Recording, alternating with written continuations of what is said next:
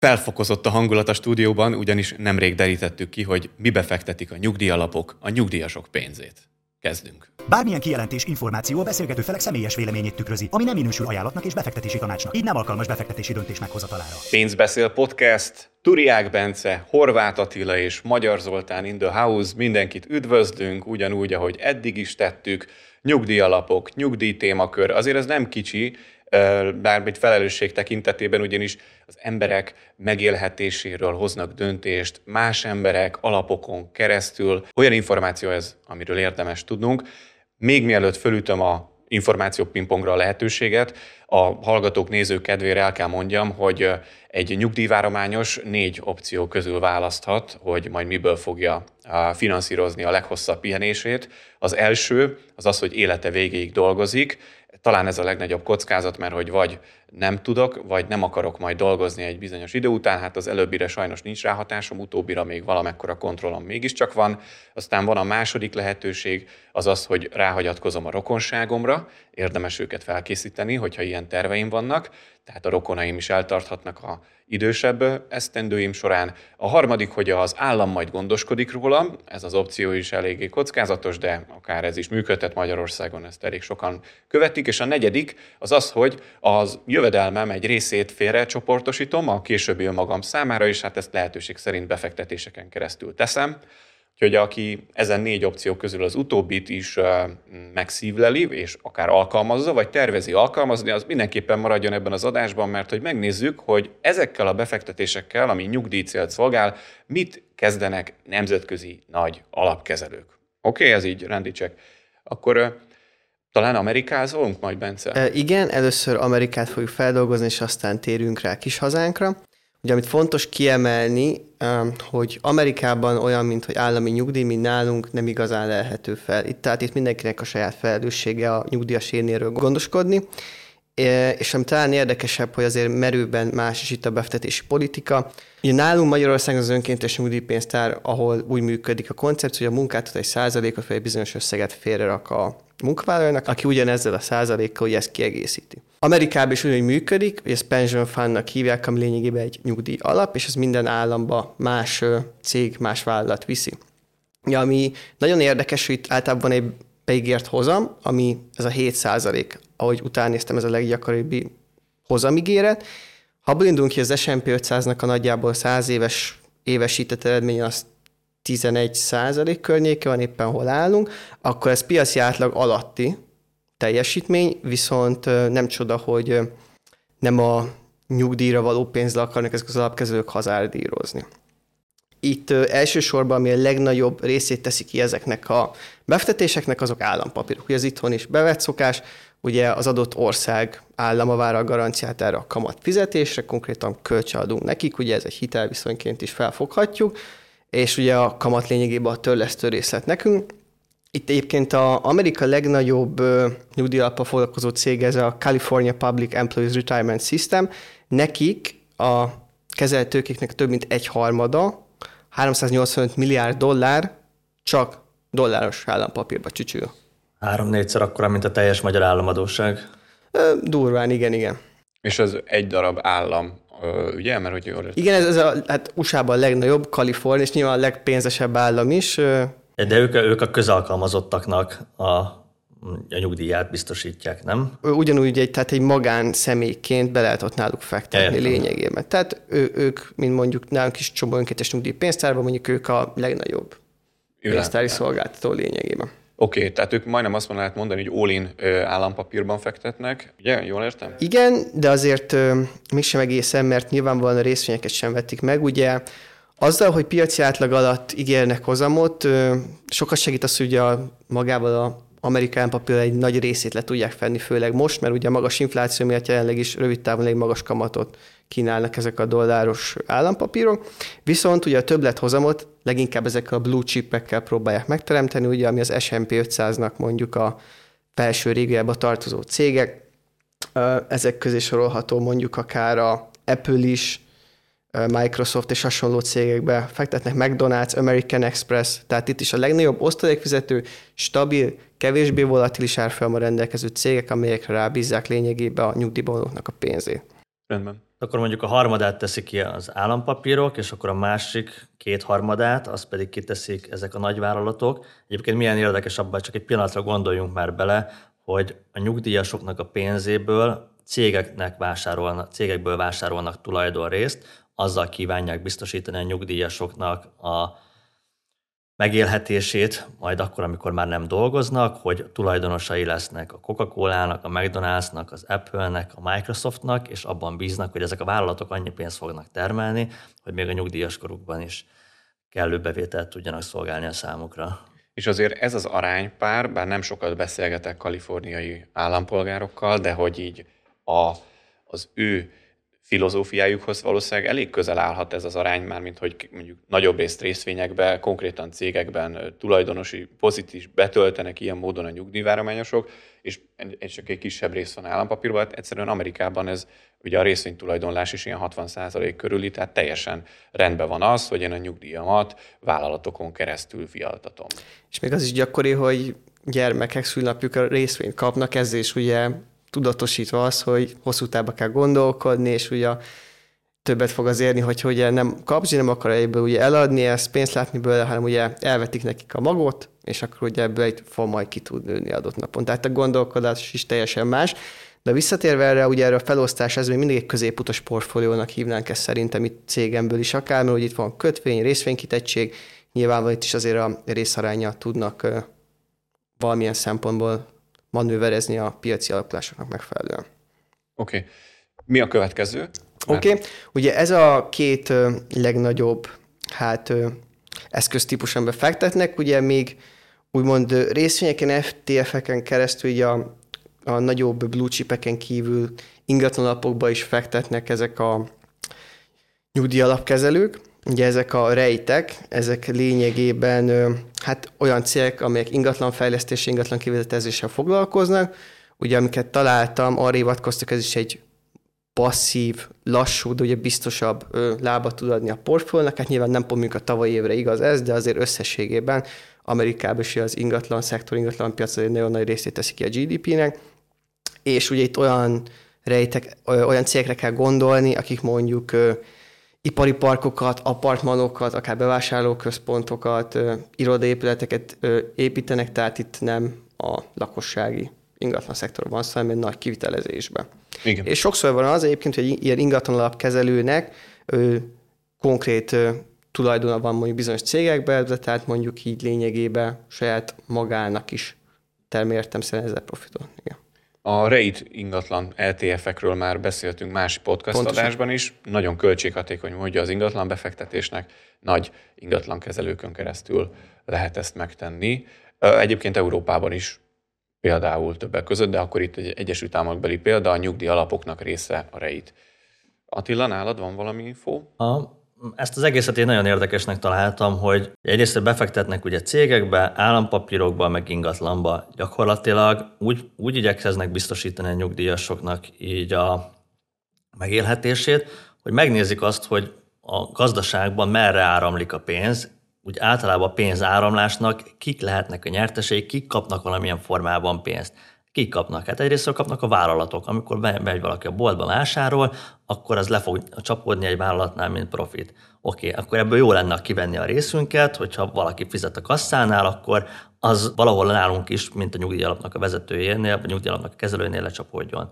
Okay, hol van még pénz? Hát az állampapíroknál, hát amikor ugye az államok kifizetik a kamatokat kötvényeseknek, hát ugye ott is van egy nagy pénzmozgátás, tök jó lenne, hogy az állam nekünk is fizetne pénzt. És akkor ott vannak még ugye az ingatlanok, amikor kiadunk egy ingatlant, és valaki fizet azért egy bérleti díjat, ott is van egy nagyon jelentős pénzmozgás, hát jó lenne, hogyha abból is befolyna a kasszába valami. Igazából itt hogy ezt, ezt kicsit így mélyebben belegondolunk, itt nem csupán arról van szó, hogy itt eszközöket vásárolunk, meg hogy részvény, meg kötvény, meg ilyesmi, hanem megnézzük azt, hogy, hogy merre mozog a pénz a gazdaságban, és úgy próbáljuk meg biztosítani a jövőbeni ö, hozamokat, meg egyáltalán azt, hogy biztonságban legyen a pénzünk, hogy érdekeltségeket szerzünk minden olyan területen, ahol jelentősebb mennyiségű pénz megmozdul. És ez egy nagyon-nagyon fontos filozófiai különbség például a magyar állami nyugdíjakhoz képest, Ugyanis a magyar állami nyugdíjak nem befektetésből származnak, hanem az aktuális adófizetők által befizetett adók kerülnek azonnal egy nyugdíjas pénztárcájába mindenféle befektetési manőver nélkül, aminek megvannak az okai, tehát én ezt nem értékítéletként mondom, csak hogy itt viszont tényleg van egy, egy értékteremtő hozzáállás ezeknél az alapkezeléseknél. Igen, és hogyha egy kis érdekesek, hogy ugye visszaugrunk az időben a magyar nyugdíjrendszernek a kialakulásához a 20. század elején, 1920-as években, ugye ott is még az történt, hogy nem ez a felosztó kirovó rendszer volt, hanem befektették a nyugdíjasoknak szánt összeget, és hogy ez az első években annyira jól szuperált, hogy ilyen óriási hozamokat értek el, egyébként részvény meg állampapír befektetésekkel, hogy ez még lehetőséget is adott arra, hogy tovább növeljék a nyugdíjra szánt összeget, sőt a rendszer annyira jól működött, részben annak köszönhetően, hogy a tőkepiacokról tudtak jelentős hozamokat összeszedni, hogy tovább tudták bővíteni a kedvezményezetteknek a körét. Uh-huh. Meg lehetünk akár igazságosak ugye a magyar vonatkozásokat illetően is, ugyanis az igaz, hogy a magyar állam mi nyugdíj nincsen befektetve, de azért, hogyha valaki Magyarországon szeretne félretenni nyugdíj célra, azért bőven talán olyan lehetőséget, ami befektetéseken keresztül zajlik. Van erről adatod? De, hát ugye magukat a lehetőségeket, azokat át tudjuk először is beszélni. Ugye amire a Zoli gondolt első körben, hogy lényegében szemjöldlemadó visszigényléssel motiválja a állam ezeket a adófizető polgárokat. Ugye ez fontos, hogy csak akkor tudja szóval visszigényelni, hogyha van bejelentett munka és termelés esziát. Itt három különböző fajtát különböztetünk meg, ahol ezt vissza lehet igényelni. Ugye van a, a amit említettük, az önkéntes nyugdíjpénztár, tehát lényegében ez egy pénztár. Itt 150 ezer forint, hogyha nem tudják, ami visszigényelhető adó. Itt ugye négy különböző, általában valamilyen fantázia névre hallgató befektetést választhatunk, ugye van a lendületes, kiegyensúlyozott, kiegyensúlyozott nem, bocsánat, úgy van, hogy ugye klasszikus, kiegyensúlyozott és növekedési, ezeket szokták. Csak három. Általában három felé szokták szedni, de egyes pénztárak csinálnak akár négyet is.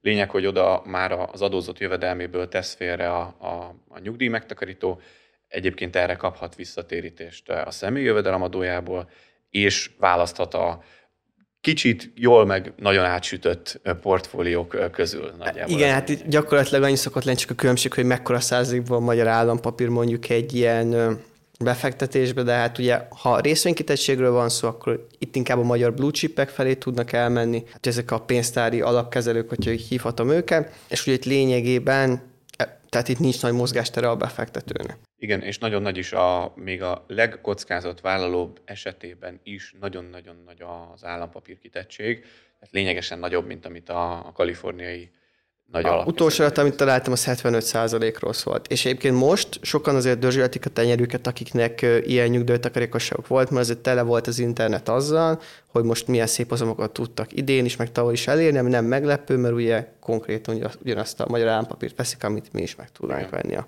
államkincstárnál. Bőven 10% fölötti hozamok vannak, és végig mondjuk nyugdíj előtakarékossági számla is van, de 100 ezer forint adóvisszatérítés kapható maximum, az egy értékpapír számla. Ott ugye csak mi rendelkezhetünk arról, hogy milyen Miben? befektetést eszközölünk, tehát ott el van engedve a kezünk, nincs tanácsadás, ezért egyébként erre a legalacsonyabb is nem biztos, hogy emiatt, de ugye az állami támogatás mértéke. Talán emiatt is, mert azért az embereknek az, hogy önállóan kell meghozni ezeket a befektetési döntéseket, az, az csak egy nagyon szűk néprétegnek komfortos. És akkor a harmadik a nyugdíjbiztosításod pedig 130 ezer forint visszatérítés járhat egy évben egy Igen. magánszemélynek. És ugye eszközalapokat használnak a biztosítók, aminek a pontos összetételét, hát szerintem még nagyobb rejtélyövez, mint mondjuk a pénztárakét. Ugye ezek általában saját eszközalapok, nyilván is azért a hozamot próbálják maximalizálni. Van állampapírkitettség, és ugye a saját alapjuk van, akkor abba lényegében akármilyen részvényt tehetnek még. Igen. Így van, és nagyon sokféle eszközalapválaszték van, tehát ott már nagyobb a mozgástere annak, aki ebben nem tudom, diversifikálni szeretne, de nagyságrendileg erről beszélünk. Abba, abba is gondoljunk egy pillanatra bele, hogy ugye van állami nyugdíj, van ez a felosztó kirovó rendszer, működik. De hogy az állam konkrétan próbálja meg ösztönözni az állampolgárokat arra, hogy saját maguk is gondoskodjanak a nyugdíjról, tehát hogy lehetőleg légy ne csak abba bízzatok, hogy mi ö, fogunk így gondoskodni rólatok, hanem adunk még vissza adó térítéseket, vissza, visszaadunk ilyen összegeket, próbálják terelni az embereket arra, hogy oh, próbáljátok már a saját kis megtakarításotokkal is valamit kezdeni, hogyha nem merékszettek meg, az átlag nyugdíj Magyarországon 217.232 forint 2023. szeptember 28-án. Hát 630 valaki, dollár, 574 eurói. Igen, hogyha valaki soványnak gondolja az átlag nyugdíjat, akkor, akkor vegye észre azt, hogy az állam is azt mondja, hogy hé, rakjál félre, toljad be nyugdíjalapokba, csináljál valamit a pénzeddel, még támogatásokat is adunk, de hogy légy, ne elégedjél meg ennyivel. Egyébként lehet, meg, meg lehet érteni a magyar államot, gondolj bele, inkább azt mondja, hogy most fizes kevesebb adót, de tegyél félre a nyugdíjadra, mint hogy később nekünk kelljen téged eltartani, mert az neki sokkal drágább. Az állam szeretné észszerűen elkölteni a beáramló adóforintokat, többek között azzal, hogy, hogy nem teljes, teljes egészében finanszírozza az időskorúakat. Igazából az már évek óta zajlik, hogy próbálják meg az embereket így az öngondoskodás irányába terelni, folyamatosan, hát ugye már volt itt a hiszem alaptörvénymódosítás is, ahol kimondja azt, hogy az egyén felelőssége önmagáról gondoskodni, Folyamatosan történnek lépések, és ugye ennek az egyik ilyen nagy mérföldköve volt a, a magányugdíjpénztárnak, mint ilyen nagy intézménynek a kötelező jellegének így a felbontása. Igen. A, és hát sok apró lépés, de hát a lényeg az, hogy ezt próbáljunk meg olvasni a sorok között, meg észrevenni azt a trendet, hogy az állam visszalép egy, kettő, három, aztán meg jó nagy lépésekkel, abból, hogy gondoskodjon az állampolgárokról, és hogy üzenget nekünk azzal kapcsolatban, hogy ahol vegyük már így a kezünkbe a saját sorsunkat, és hát még támogat is benne minket. Egyébként nem sok, csak még annyit jutott eszembe, hogy szerintem a nézők, hallgatók többségének az adójóvárás intézménye ismerős lehet, mert hogy épp idén tíz éves az adó jóváírás intézménye. Igen. 2014 óta van ez, és most, most fognak majd az első nyugdíj megtakarítások így adó visszatérítve lejárni, úgyhogy majd már lesznek ilyen kézzelfogható tapasztalások is a magyar nyugdíjvárományosok körében.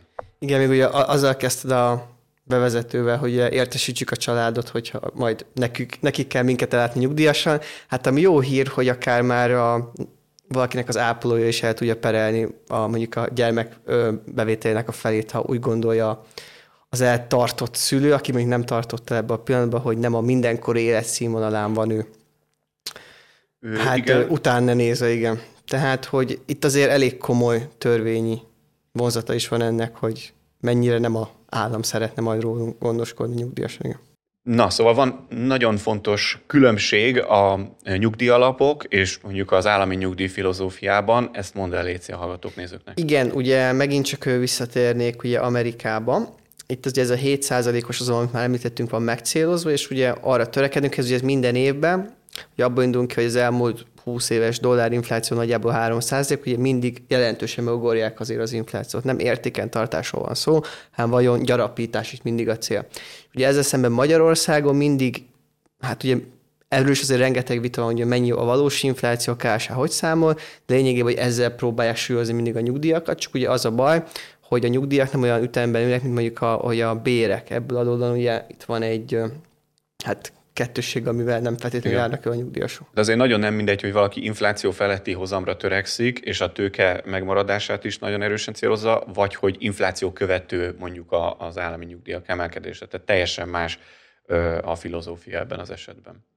Mit, miket tanulhatunk alapvetően szerinted Attila a nyugdíj alapoktól? Szerintem az egyik ilyen, amit ami sokszor a, akár már a nyugdíjasoknak, meg, meg már lehet látni, hogy nagyon sok magyar embernek is így a fejében van, hogy a, nyugdíjas éveire ö, szeretne úgy gondoskodni, hogy a lehető legnagyobb biztonságban gyűjtögeti a pénzét. A, ezt látszik, hogy a nyugdíjalapok teljesen másképpen ö, állnak hozzá, hiszen ők azt mondják, hogy valamekkora kockázatot igenis érdemes vállalni, mert ahhoz, hogy infláció fölötti eredményeket lehessen elérni, általában lehessen gyarapítani az embernek a pénzét, ahhoz, ahhoz bizony belefér az, hogy részvényeket vásároljon, belefér az, hogy ingatlan kezelőből vásároljon részesedést. Ez szerintem mindenképpen egy olyan dolog, amit érdemes észrevenni, megtanulni is tőle, hogy, hogy azok, akik több millió nyugdíjasról gondoskodnak, ők hajlandóak kockázatot vállalni. Hatalmas a felelősségük, és ennek ellenére ezt megteszik ott legtöbbször pedig az egyén úgy gondol rá, hogy nyilván nagyon sok más szempontot is figyelembe véve, de hogy ő pedig mégis elkerüli a kockázatot. Mondjuk az S&P 500-ra gondolunk, az egy majdnem száz éves eredményünk azért van, tehát azért szerintem abból indulnak ki, hogy van miből meríteni lényegében. Hát meg abból, hogy ugye igazából amerre áramlik a pénz, mindenhonnan szereznek valami részesedést, akkor ebből olyan nagy baj nem lehet, sőt, egy arany középútra lövik be magukat, nem is az, van, nem is az hogy csak részvény, és ugye amiket elmondtál, hát ezekben a nyugdíjalapokban például nincsen bitcoin. Mi meglep?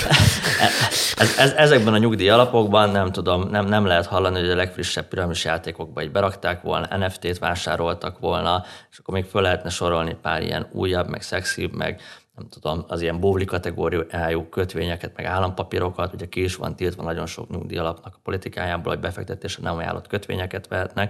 Tehát igazából igyekeznek arra, hogy bár vállalnak kockázatot, de ezt egy nagyon észszerű kereten belül teszik meg. Igen, és ha vállalati kötvényt vehetnek, ott is nagyon szigorú a szabályozás, tehát hogy nem, nem vehetnek mondjuk akármilyen vállalati kötvényt, tehát itt is ennek is vannak.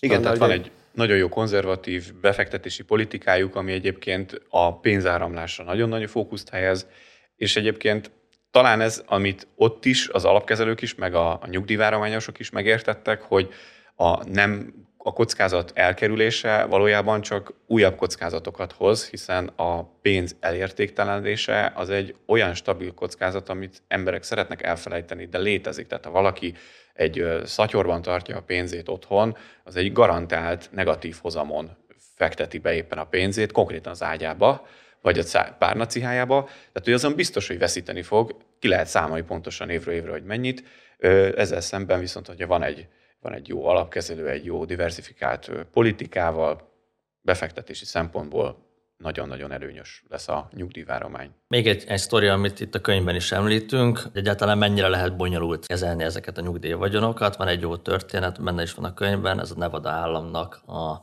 nyugdíj alapja, Steven Edmundson, aki kezeli ezt a, egyébként a, a magyar GDP-nél nagyobb összeg, az, az ő menedzselése alatt van, és hát ő egyedül menedzseli ezt. Hát gondoljunk bele, hogy egy magyar GDP-nél nagyobb összeget, több mint 100 milliárd dollárt kezelül egy, egyedül. Most az elmúlt egy-két évben, hogy megnőtt jelentősen az alapnak a mérete, felvettek egy külsős elemzőt, de, de hogyha egyedül egyetlen egy ember képes elmenedzselni egy ekkora portfóliót, úgyhogy az idő legnagyobb részében csak olvasgat és nem csinál semmit, mert hogy valójában így néz ki a befektetési sek, hogy nem, a legtöbbször tényleg sem, nincsen szükség egyszerűen arra, hogy nagyon mozgassuk így a tőkét.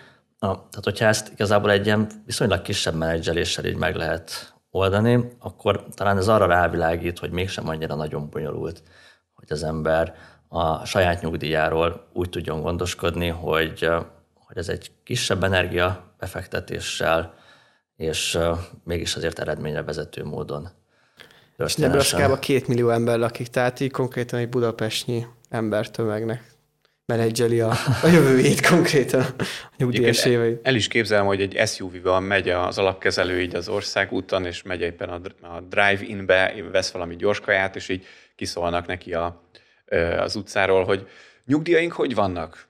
Minden oké, okay. minden oké, okay. rendben. Ennek tovább. Hát azt assunk valamit főnök. Teljesen. idén, idén se, nem az, hogy ma, idén se. Van egy darab ember, aki, aki ennyi embernek a, a, a nyugdíjára felel. Nagyon király. Érdekes, és egyébként szerintem ez a másik tanulság, amit érdemes levonni, hogy, hogy, tehát, hogy vajon miért van ez, hogy hogy Magyarországon ennyire szeretik az emberek az állampapírokat, meg a biztonságos dolgokat, a hozzáértő szakemberek azok megnyitottak kockázatot vállalni.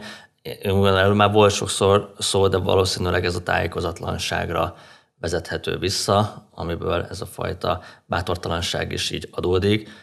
Ahhoz szerintem, hogy az ember nyitott legyen és egyáltalán képes legyen kockázatot vállalni, annak szerintem az első lépés az, hogy egy kicsit jobban megértsük azt, hogy pontosan hogyan működnek ezek az eszközök, mik az előnyei, mik a hátrányai, mi a természete, hogyan működnek, és hogyha ezzel úgy nagyjából megvagyunk, akkor lehet tenni fokozatosan lépéseket ebbe az irányba, ami, mint ahogyan látszik itt, azért hosszú távon igencsak célra vezető figyelmébe ajánlom mindenkinek az érthetően a befektetés a könyvet. Leírásban található linken valószínűleg a könyv megvásárlása is lehetőség van. Van még a kuponkód? Ha valaki az A4C Books eh, kiadótól vásárol, akkor igen, hogyha pedig tőlünk a leírásban található linken rendel, akkor pedig ingyenes szállításra számíthat. Visszautasíthatatlan ajánlat, szerintem érdemes vele élni, illetve el lehet hozzánk jönni konzultációra is, hogyha valaki szeretne velünk személyesen találkozni, azt megteheti, szintén a leírásban található linkre kattintva. A mai adásnak szerintem egyértelműen az lett a tanulsága, hogy érdemes félretenni nyugdíjcélra, és érdemes kockázatot vállalni, mert ez az egyetlen olyan nyugdíjas évek bevételeit megteremtő módozat, amire 100% ráhatásunk van. Köszönjük szépen a figyelmet, viszontlátásra, viszonthallásra. A viszontlátásra. Viszontlátásra, viszonthallásra. Ez volt a Pénzbeszél, az Investmentors podcastje. Ha tetszett, iratkozzon fel ön is, hogy ne maradjon le a legújabb felvételekről.